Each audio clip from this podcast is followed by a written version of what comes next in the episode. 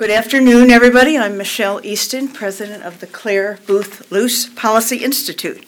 Thank you all for coming today, and welcome to our April Conservative Women's Network. I also want to give a special thanks to our CWN co host, the Heritage Foundation, Bridgett Wagner, our partner in these uh, talks and luncheons since 1999. We're delighted to have Gayle Trotter with us today to talk about an issue that's especially critical to women the right to defend ourselves under the Second Amendment. Gayle is a columnist, political analyst, and attorney. She first attracted media attention probably around 2013 with her testimony before the United States Judiciary Committee hearing on gun rights and gun violence in America. She is very uh, present in the media these days. She's weekly on talk radio shows.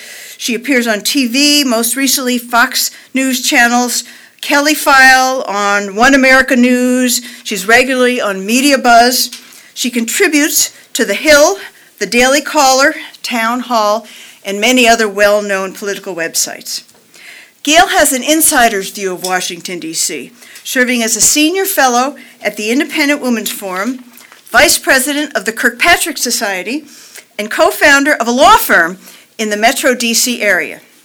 She received her BA and JD from the University of Virginia, where she served as an editor of the International Law Journal.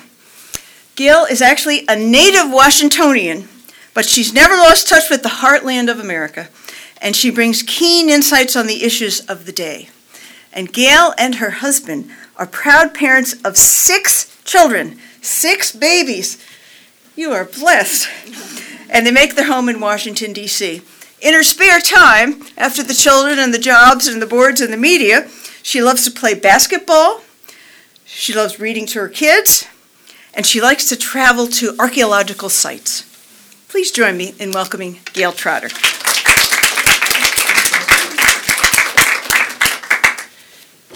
Thank you, Michelle, and thank you all for being here today. You know you've hit a nerve with the mainstream media when the New York Times takes its lead editorial to scold your ideas as being dangerous.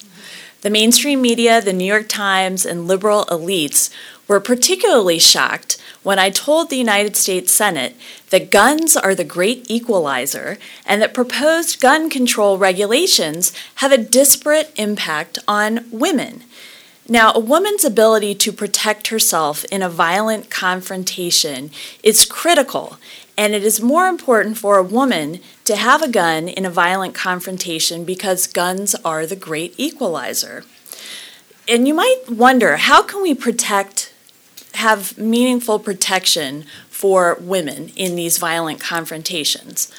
Well, the law, the most important component of the Second Amendment is the ability to defend ourselves for self protection.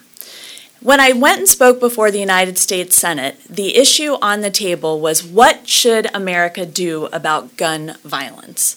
And I was happy to share with the United States Senate that first, America should respect, defend, and protect the Second Amendment. Secondly, we need to resist any efforts to have laws that have perverse effects and do not offer meaningful protection for women.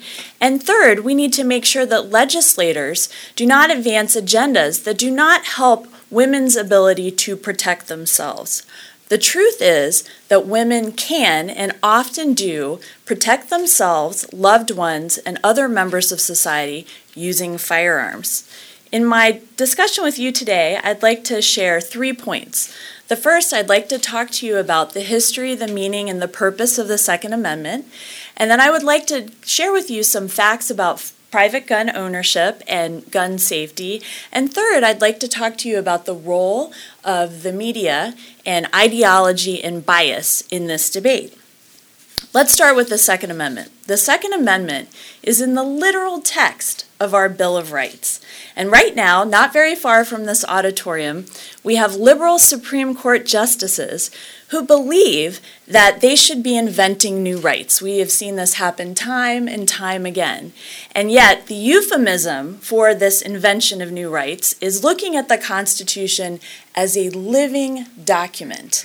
But unfortunately, these liberal Supreme Court justices have part of our Constitution that they want to kill. And the Second Amendment is the best example of what the liberal justices would like to airbrush out of our Constitution. I remind you that armed citizens founded our nation. They enshrined gun ownership in our Bill of Rights. And there are people out there who would like to tell you that this Second Amendment, this right to bear arms, is an embarrassing oddity. And they might, if you really push them on it, say that it's a quirky anachronism that allows citizens to own things like flintlock muskets. But that's certainly not the case. If you look back at history, it dispels this myth. Uh, if you look at the idea of what the founders were trying to accomplish through our Bill of Rights, it was to protect individual citizens from the encroachment of, federal, of the federal government. And essentially, the Second Amendment was seen as a way to protect citizens from tyranny. If we look back at Alexander Hamilton, who has come to great success over the summer with this Broadway hit that everybody's raving about and thereby prevented being kicked off of our currency, he had uh, written a lot of papers with James Madison called the Federalist Papers in support of the adoption of, the, of our Constitution. And he talked in Federalist Paper number 29 about how the best protection for the citizenship was to have people who had arms, no different than the standing army of the government, and no different in the arms or the training, so that they could repel any ambitious encro- encroachments of the federal government.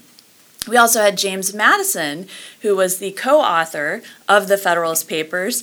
In Federalist 46, he talked about the citizens having ultimate authority and they would come up with plans of resistance if the federal government encroached on the rights of the people. And this is my favorite quote of James Madison. He said that the citizens of the United States have the advantage, unlike most of the citizens of the other nations of the world, of being armed. And I think that that shows the, the thinking that our founders had when they were setting up our system of government and how we should order our lives together. So you think about the individual rights that the Supreme Court has created in the last couple of decades. And unlike many of those rights, the Second Amendment is in the literal text of our Constitution. Our Bill of Rights guarantees a right of the people only two other times in the First Amendment, it guarantees the right of the people to assemble and petition the government, which is clearly an individual right. And in the Fourth Amendment, it guarantees the citizens a right to resist unreasonable searches and seizures, seizures, which is clearly an individual right as well. I think when we're talking about violence in our society, and particularly gun violence, we have to think about doing what works. Now, when we look at the history of the Supreme Court on the Second Amendment, we saw a lot of progress in 2008 when the Supreme Court ruled in DC versus Heller that individuals have a right to possess firearms for traditional lawful purposes like self defense. And there was a case that came about two years later that extended that to state governments. State governments could not prohibit the individual right to keep and bear arms for lawful purposes. Now, the liberal dissenters in that case, if you go back and read their their uh, opinions dissenting from the holding of the court, which upheld the individual right to keep and bear arms, they decried that the court was creating a brand new right. Now, remember, these are the same liberal justices that will create rights that are not written in the literal text of the Constitution. And yet, here, in this case, where you had it's specifically in the language of the Constitution, they're saying that the, the holding of the Supreme Court was inventing a new right. Now, these justices love to look at the penumbral emanations of the specific guarantees of the Bill of Rights to divine through judicial uh, secrecy these individual rights. But it would be really easy to look at what the, the liberal justices said in their dissenting opinion. Part of their rationale, which is just absurd on its face, was that uh, not allowing uh, uh, people in a particular locality, this case involved DC, so any residents of DC. So prohibiting them to have an operable firearm to use for a lawful purpose was okay because neighboring jurisdictions like Maryland and Virginia allowed a citizen of DC they were just a brief subway, subway ride away. You could hop on the subway, go to Maryland or Virginia, and be able to use a handgun for target practice. And you can just imagine if the core component of the Second Amendment is self defense, the fact that a neighboring jurisdiction allows you to exercise this right is of no comfort to you when you're confronted with a violent criminal attacker, are you going to coax that attacker onto the subway to follow you to the other jurisdiction so that you can exercise your individual right to protect yourself and loved ones and other people who might be at risk? I think this really underscores that there's a dramatically different view on our Bill of Rights. And I think part of this stems from not really understanding the facts about private gun ownership and about public safety. I've written about a lot of things. I've written about free markets, I write about Obamacare, I write about constitutional issues. And after a lot of the mass shootings that we had, I was thinking about writing about the Second Amendment, but it's so such a difficult thing to write about because people get so upset about these horrific tragedies that happen that it's very hard to write about it in that climate, uh, especially when I think we have this ideological bias where uh, we have a lot of reporting on these types of horrific incidents, and it's almost a deterrent to wade into the debate. But one time I was sitting at my computer, and the story of this young mother came across my screen. And this woman was 19 years old. She had a 10 month old baby. She had just lost her husband to cancer. He had died, and she was in a small town in Oklahoma. And one day she was sitting in her house alone with her 10 month old baby, and two violent attackers decided that they wanted to gain access to her home with the intention of stealing the leftover medication from her deceased husband. So these two young men decided to break into the home of a young 19 year old mother with her 10 month old baby, armed with a foot long hunting knife. She took the gun that she had in her home and she was on the phone with 911 trying to get help from the government authorities to come out and defend her and her baby. But she was on the phone with them and they told her, We, we can't we can't come there in time, which is frequently the case with situations like this. So she was armed with a weapon, and the two young men broke down her door. And it, it went through her mind immediately. It was either going to be them or it was going to be my child. It was not going to be my child. And so she shot one of the violent attackers. He was wounded, and the other one fled. And that all happened in a space of time before anyone with governmental authority could get there to protect her and her child.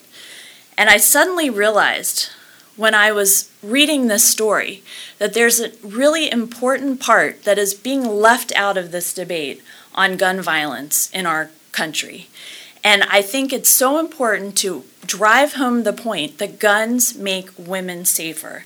Now, this is an uncomfortable fact for opponents of our Second Amendment, but the truth is, guns reverse the balance of power in a violent confrontation.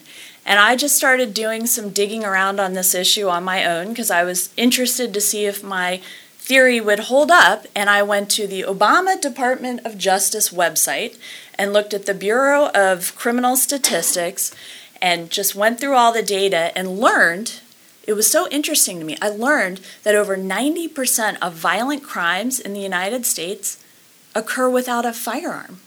So, in those situations, when women find themselves in the position of a violent victimization, if they were able to have a firearm, it wouldn't matter about hand to hand combat, it wouldn't matter about proximity it would give them a way to safely reverse the balance of power and provide them an opportunity not only to defend themselves, but also loved ones and anyone else who might be a victim of that attack.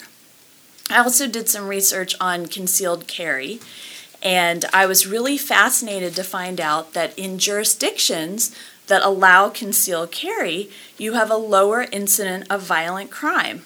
And not only does it help those who choose to carry in public, it also helps with external benefits or you know everybody else who's in those communities have the benefit even if they choose not to carry a weapon because the violent criminals they don't know who's carrying or who's not carrying. So they are having facing an increased risk without being able to identify who might be able to defend themselves. So economist John Lott has done a lot of research on this, and he did a study where he looked at 10 states that over 15 years had adopted permissive concealed carry laws and compared them with states that had not adopted concealed carry laws over these 15 years and found that there was less than half, less than half the number of shooting deaths and injuries from guns than in states that had not adopted these concealed carry permits, which I would put out to you violates the narrative that you hear every day in the mainstream media. Uh, and you ne- this never gains national attention. When you think of the idea that when I did more research on looking at safety and violence and criminality, private citizens account for more than one third of the cases where a violent felon or attacker is killed. So if you're thinking about all of the situations where a violent attacker is in, you know, some conflagration, over a third of those cases, that person is stopped by a private individual, not by a police officer, not by an armed security guard, but a private individual. I think it's also important to, to understand, as I did my research, I learned that there is a liberal professor, Gary Kleck, who's a lifelong Democrat, member of the ACLU. He's done a lot of research on crime. He did studies showing that there are over 2.2 million defensive gun uses a year. And I think that number is just astonishing. I think to think of the lack of reporting on this, to understand that there are 2.2 over 2.2 million times a year that Americans use firearms in order to protect themselves and loved ones is something that needs to be addressed in any discussion about what we should do about gun violence. Also, in the states where we have seen reduced gun ownership, we also see that home invasions go up and lethality of attack on individuals, law abiding individuals, is much, much increased. So, when you have homeowners who are allowed in jurisdictions to have firearms that are operable, then it's just like I was saying earlier about it increases the risk for criminals because they don't know when they break into a home if the homeowner is going to be able to resist the attack or not. So you have spillover effects not only from concealed carry laws that are permissive in states, but you also have spillover effects for everybody in their homes when criminals don't know which homeowners are able to resist by using these guns, which are the great equalizer. I also think it's important when we're looking at these facts about private gun ownership and public safety I think everyone in this room has heard repeated over and over again by Everytown, which is funded by Mayor Bloomberg, and uh, the Brady Center for Prevention of Gun Violence. They like to t- tout studies all the time to scare women and other members of the society, of our society, that guns actually are not helpful, that they don't make people safer. But the truth is, if you look at the studies they're using, the studies have faulty methodology, flawed data, and in some cases, overt lying. Take, for example, this one study from 1993 by Emory University professor Arthur Kellermann. In this study, he looked at data where there were homicide victims, and people went and asked the relatives of the homicide victims whether guns had been in the home of the homicide victim. And this study has been used over and over again to, sh- to try and convince people that a gun in your home makes you less safe than if you have a gun able to protect yourself with self defense. The truth is, if you pull back the numbers on this study, there were 444 homicide victims' relatives who were interviewed. And of those 444, only eight of them were killed by a gun that was in the home. The vast majority of the homicides in this 444 group were killed by other methods like strangling, knife attacks, bludgeoning, and other things that, um, you know, other methods of murdering people. So most of the deaths in this study didn't even involve a gun at all. And when you think about this, you look further at some of the data in this particular study, and Arthur Kellermann also did not count properly the number of defensive gun uses because he only counted as a defensive gun use when the uh, the violent attacker was either shot and killed or injured. But in doing my research on all this, I learned that less than 1% of, of defensive gun uses is the violent attacker injured or killed. Think about that for a minute.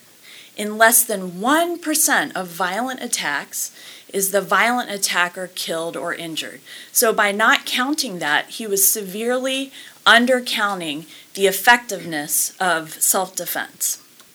And the truth is that when we look at the literature on safety, women, gun control, there was a really good law review piece by a feminist scholar named Inge Larish, and she looked at the data on self defense and women, and she said that the statistics have been miscited.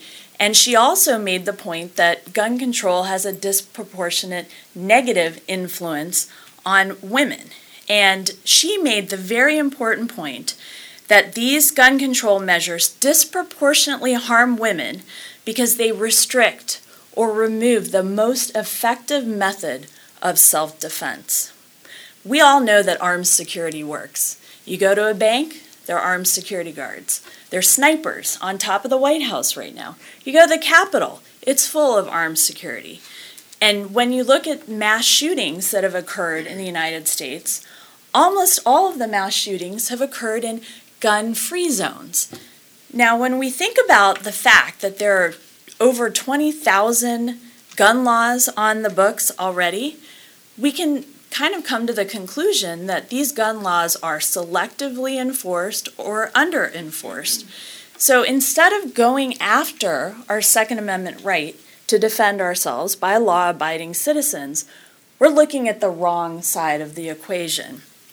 So, this is where I would like to talk with you a little bit about the role of ideology and bias in this debate. There are many politicians and celebrities who would like to restrict each of our rights in this room to have weapons for our lawful self defense. And yet, these politicians and celebrities have been shown time and time again, sometimes in kind of embarrassing circumstances, that what they have a plan for how they're going to defend themselves, they rely on firearms. We had a newspaper in New York, a suburb of New York City, and they did this really outrageous thing. They published the names and residential addresses of gun permit holders in New York. And can you imagine? I don't know about you, but I don't want my name and residential address published in any newspaper for any purpose. But the, the idea was they were trying to shame these people. And then they created a lot of security risks for these people because then, you know, would be criminals knew where guns were kept. And the really amusing thing about this, after they did the publication of the names and residential addresses of private citizens, the newspaper hired security guards to use guns to defend the headquarters of the paper. And upon further investigation, it turned out that the reporter for the newspaper lived in New York City and he had a permit for a gun and he had a, a 357 Magnum that he used to protect his own security. Uh, I think when we also look at the bias and the ideology behind this debate, we have to look at the medical lit- literature too. We see a lot of physicians out there. I know, you know, I've been to many, many pediatric appointments, and they say, oh, you know, they send you a, they give you a list, and it says, well, you know, risk, keep these things away from your kids. Make sure you don't have a gun in your home. It's become a big part of pediatricians, organizations, and doctors generally. But it might surprise you to know that there are three to five more Americans who are killed every year from physicians' negligence than from guns. But they don't want to tell you about that. They want to push their agenda, and yet you think of the phrase, physician heal thyself, and it makes you wonder why they're on the bandwagon to try and um, push our rights being taken away and not focusing on physicians' negligence and what they can do about that. I think, too, when you look at the media coverage of this issue, the media loves to look at sensationalism. And it's, I don't know, it's, it's something that they really enjoy putting out there and focusing on. And then you remember before 9 11 happened, we had a lot of coverage of shark attacks and the media went wall to wall on all the shark attacks that happened over the summer before 9 11 happened. Well, the truth was, shark attacks were down that summer than previous, but that was something that the media really wanted to cover. I think you can see the same effect in the coverage of public safety. For example, you might not know this, but residential pools are more dangerous for children than guns you have the risk the risk of death by pool is 1 in 11,000. The risk of death by gun in the United States is 1 in over 1 million. But we don't hear that from the media. I think as a parent, uh, a lot of parents don't want to let their children go over to another house with a firearm because they've been conditioned that that's irresponsible parenting. But the truth is, a, a child is a hundred times more likely to die at a home that has a residential pool than to die in gunplay at a home that has a firearm. But we don't hear that. That's not reported. I think when you also look at the role of ideology and bias in the coverage of this debate, I think a great example of this also is David Gregory, who, when he was the host of Meet the Press, decided he would bring a 30 round magazine to the stage on his set to interview Wayne LaPierre. Now, the, his possession of that 30 round magazine violated DC law. And he did it on national television. No question that he violated the law. And the law has no exception that you can carry it if you don't have a firearm or you can carry it to make a political point. But the DC prosecutor decided that it would not serve public safety to prosecute David Gregory for possession of this 30 round magazine. And my point would be I'm glad the prosecutor did not prosecute David Gregory. But you'd want to talk about prosecutorial discretion, selective enforcement, when we have these laws on the books that are not enforced against public figures, how is that just to the rest of us, number one? And number two, why is it in the interest of public safety to allow someone like David Gregory to possess a 30 round magazine to try and persuade people that it's dangerous, but somehow it is against public interest to allow a woman to have a 30 round magazine in order to protect herself, her family from gang rape, violent intrusion of her home. It just doesn't make any sense. So I just want to conclude my talk with sharing with you that millions of American women do truly care about their Second Amendment rights. If we want to provide meaningful protection to women, we need to protect her right to choose to protect herself with her rights under the Second Amendment. To paraphrase James Madison, the free and gallant women of the United States have the benefit, unlike the women of other countries, to be able to protect themselves. And that's something that we should cherish.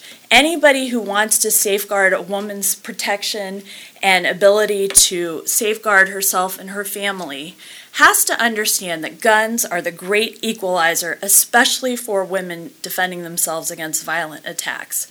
Guns do make women safer. The Supreme Court recognized that we have a right to lawful possession of firearms to protect ourselves. For women, the ability to arm ourselves for self defense is even more important than for men because it is the great equalizer. It allows us to reverse the balance of power. And I think it's so critical that we recognize that we will preserve meaningful protection for women by safeguarding the Second Amendment because every woman deserves a fighting chance.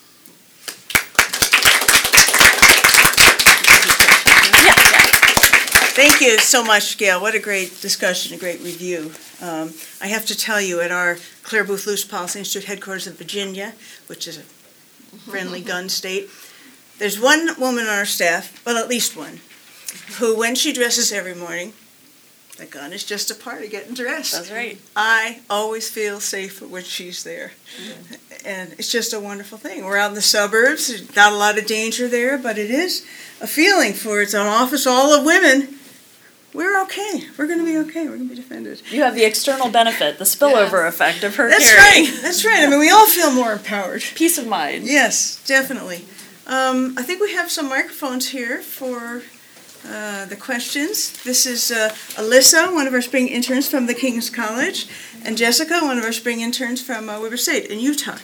So if you would raise your hand, uh, identify yourself, um, and we'll have a little bit of time for questions here. I'll let you call on people. Yeah. Okay, sure. In the back, in the red. Can ask the question? Wait for the microphone. Wait for the mic. Thanks. Hi, Vicki Dutcher, the uh, Heritage Foundation. I hate to ask the question, do you have any idea what the one in X number is of rape for women? And if that compares with what, all those statistics that you just gave, I mean, right there is enough. I mean, what part would they not get in that? Meaning of rape victims, how many are women? How many, one in X number of women are raped in the United States? Right, and that's, I think, subject to some dispute right now, but the usual statistic you hear is one in five. Hello? Right, right. I think that's a really good point. And uh, when we're talking about gun violence, Hillary Clinton likes to go out there and say 33,000 people died of gun violence in 2014. And yet, 75% of those people in the 33,000 number are victims of suicide. Now, Hillary Clinton supports assisted suicide, but that's a different issue.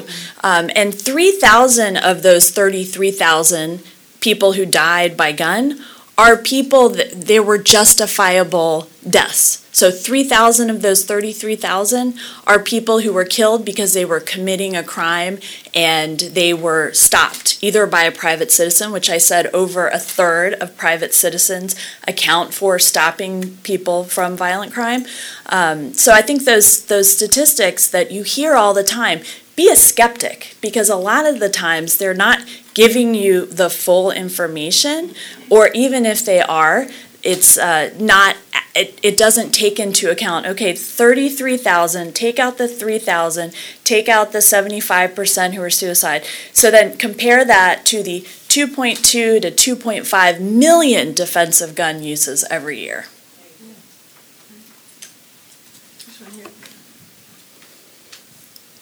Hi, it's Penny Starr with CNS News. Did you testify at the Senate Judiciary after Newtown? Is that? yes and i I should have remember- i should have mentioned that yes Yeah, I remember, s- I was there. And, uh, but the question I have is that covering uh, politics on the Hill, there's always uh, groups of families that come and talk about kids, that, you know, these horrific tragedies.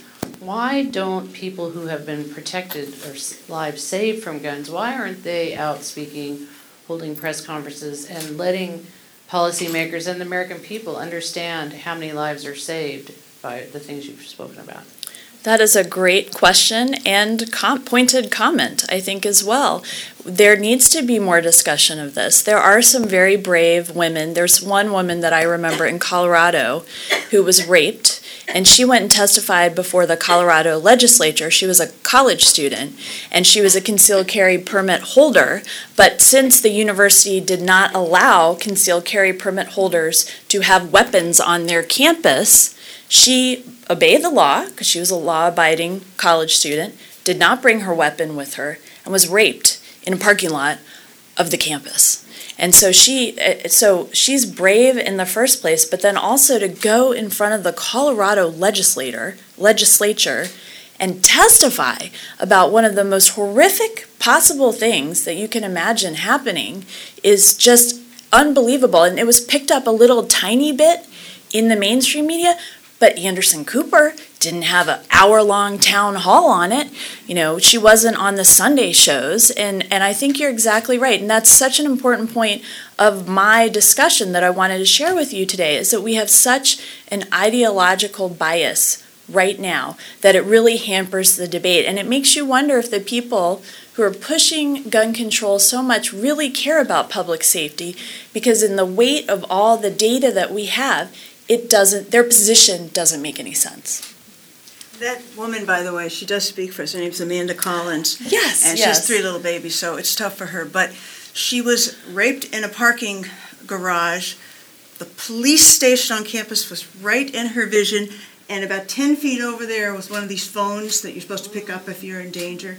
The guy had a gun in her head. It was horrific. It was horrific. And she had no opportunity to defend herself. And when she tells the story, she breaks down every time.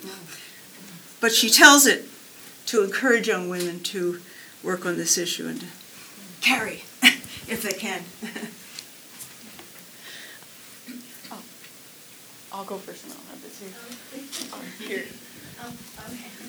Um, hi, my name is Tori. I also work at the Heritage Foundation. Um, my question is a little bit on that college campus thing. So um, I'm a recent grad from Michigan State. Congratulations. And thank you. Uh, it's been about a year now, actually. But um, anyways, uh, something on top of the, the gun control thing is when it comes to self-defense in general um, and carrying pepper spray or something like that, actually in D.C. is illegal to defend yourself with pepper spray, and you can be sued for assault with a deadly weapon for defending yourself with pepper spray. And have you done any um, research into that side of self defense, not just gun control, but other means of self defense? That's such an important point, and I think it underscores the larger issue here. Why are we restricting the freedoms of law-abiding citizens to be able to defend themselves in these in these attacks or situations? And especially when a lot of the people pushing these types of solutions have the benefit of the Capitol Police or they have the benefit of the Secret Service, especially Hillary Clinton, and she's had Secret Service ever since she left the White House as a former First Lady. So I haven't specifically researched the pepper spray issue, but certainly the same principles apply that you should be able, that's a lawful purpose to have it to defend yourself. And if you're using it in a situation where you are facing a violent confrontation, that likewise would reverse the balance of power, but not to the same measure. And I, I think it's really interesting to think about gun use in particular. I mentioned that statistic to you that in less than 1% of cases where there is a violent attack that you have a defensive gun use, is the attacker killed or injured. So with pepper spray, you could maybe threaten that you're going to use it, but it might not be as effective when you're facing down the barrel of a weapon. And remember, over 90% of violent attacks do not involve weapons. So you're over 90% of the time you're facing someone who does not have a firearm. And if you have a gun, if you're able to show the gun, then in 99% of the cases, you're not going to have to injure or kill the attacker. So I think the same principle applies to the pepper spray. It's just the firearms are more effective. Yeah, absolutely, and especially on college campuses, like, like the example there. Right, and we see some college campuses that are embracing that. I think Liberty University down in Lynchburg, Virginia, has encouraged students to get training and be able to make the campus safer. And, you know, I, I testified after Newtown. I continue to write about this periodically. I wrote a piece in the Washington Times a few months ago when we had the ISIS attacks in Paris. This was before the ISIS attacks in Brussels.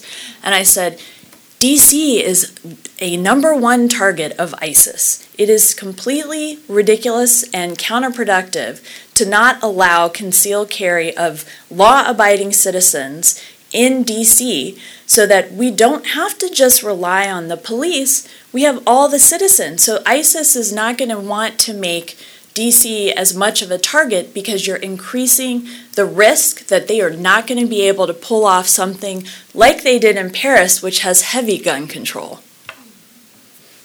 My question was um, I actually wondered why my house we didn't have gun. My dad would always say that to boys that would come over, but I knew we didn't have a, um, any guns in our house. Um, I asked my dad. I said, "Why don't we have a gun?"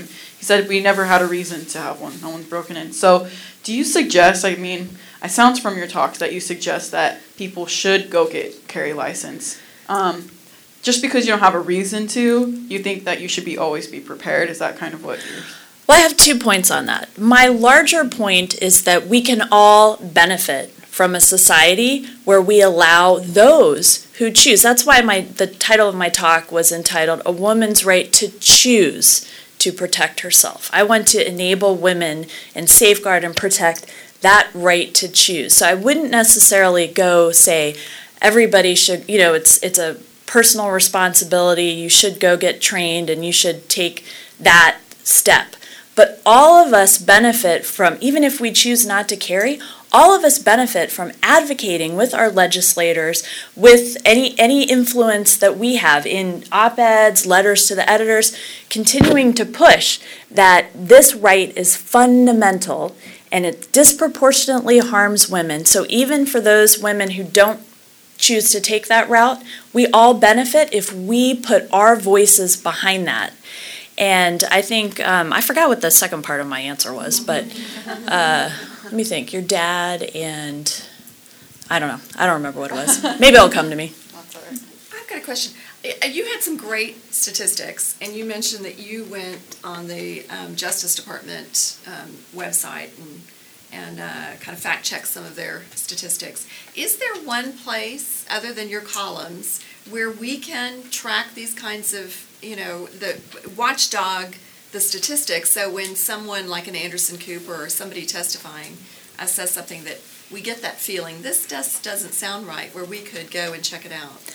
Absolutely, and I'm not going to send you to the per, to the group that I think you might think I I would be suggesting. What I would suggest you go to is a website for an organization called the Crime Prevention Research Center, cprccenter.org, and that's run by the economist that I cited to in my my talk with you, John Lott, and he does stuff every single day up updating lots of information. I was just reading his site this morning, and I didn't have time to go into it re- really in depth, but he had a piece that said 42 of the last 46 mass shootings happened out in the last, I think, 10 years, happened outside of the United States.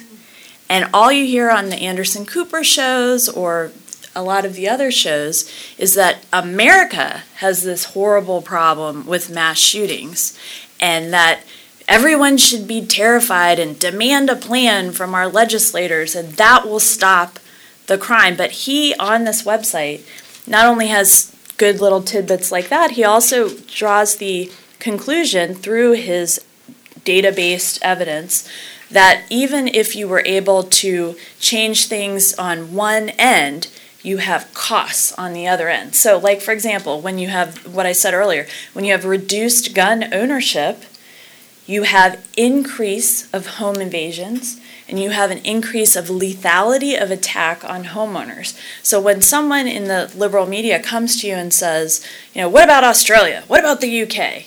Well, what what if you do have some things that look better, but then you have rapes going up? and you have home invasions going up, and you have the, the lethality of the attacks going up. So he's a great resource. I, I highly recommend that. Thank you.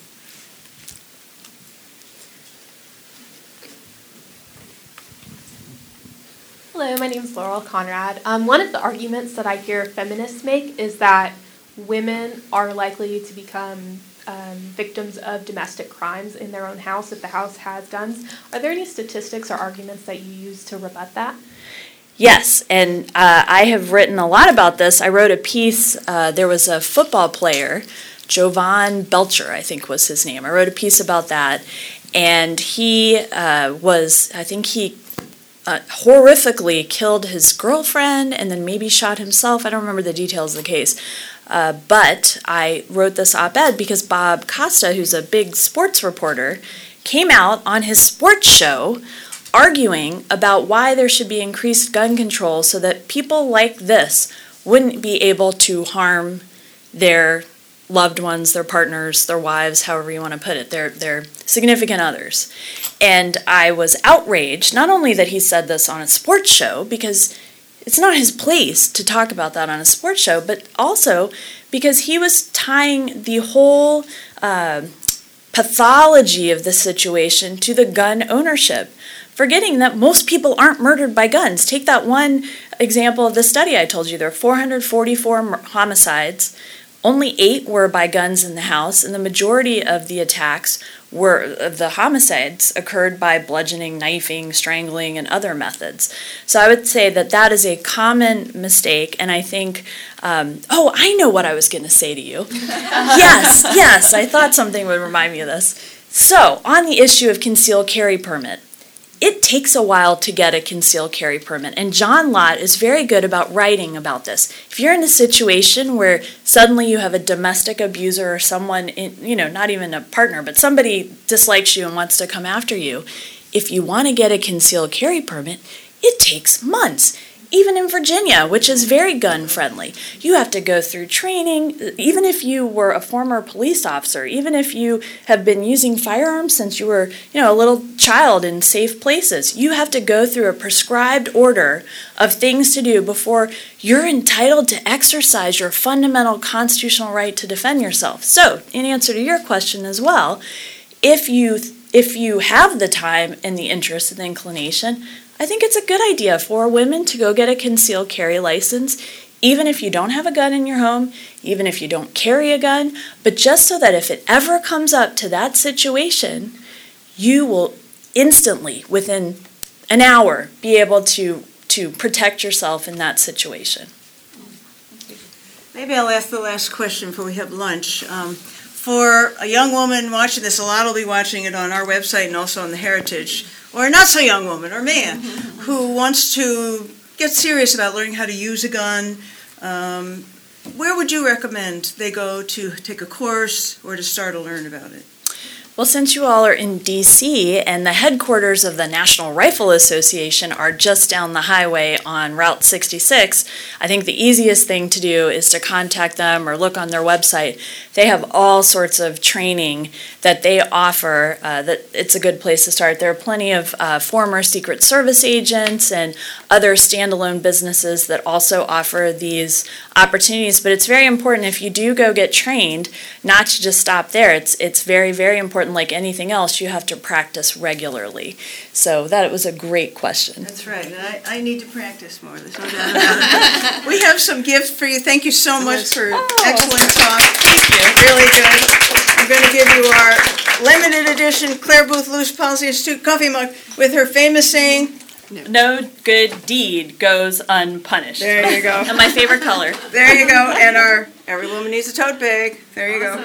And from Thank Heritage you. Foundation, we love books. So we've got our new Solutions 2016 uh, book that we brief all of the candidates with, um, which has a terrific summary of, and it'll fit right into your, your tote bag, perfect. And our talking points cards. So if any of you in the audience are interested in receiving these, uh, be sure to give us a card. We'll make sure that you get a copy. And we thank you all for joining us. Thank Uh, you. And we're going to move outside to the lobby to continue the conversation over lunch. That so way. thanks, Gayle. We really appreciate it. Thanks so much it. for having me. Absolutely.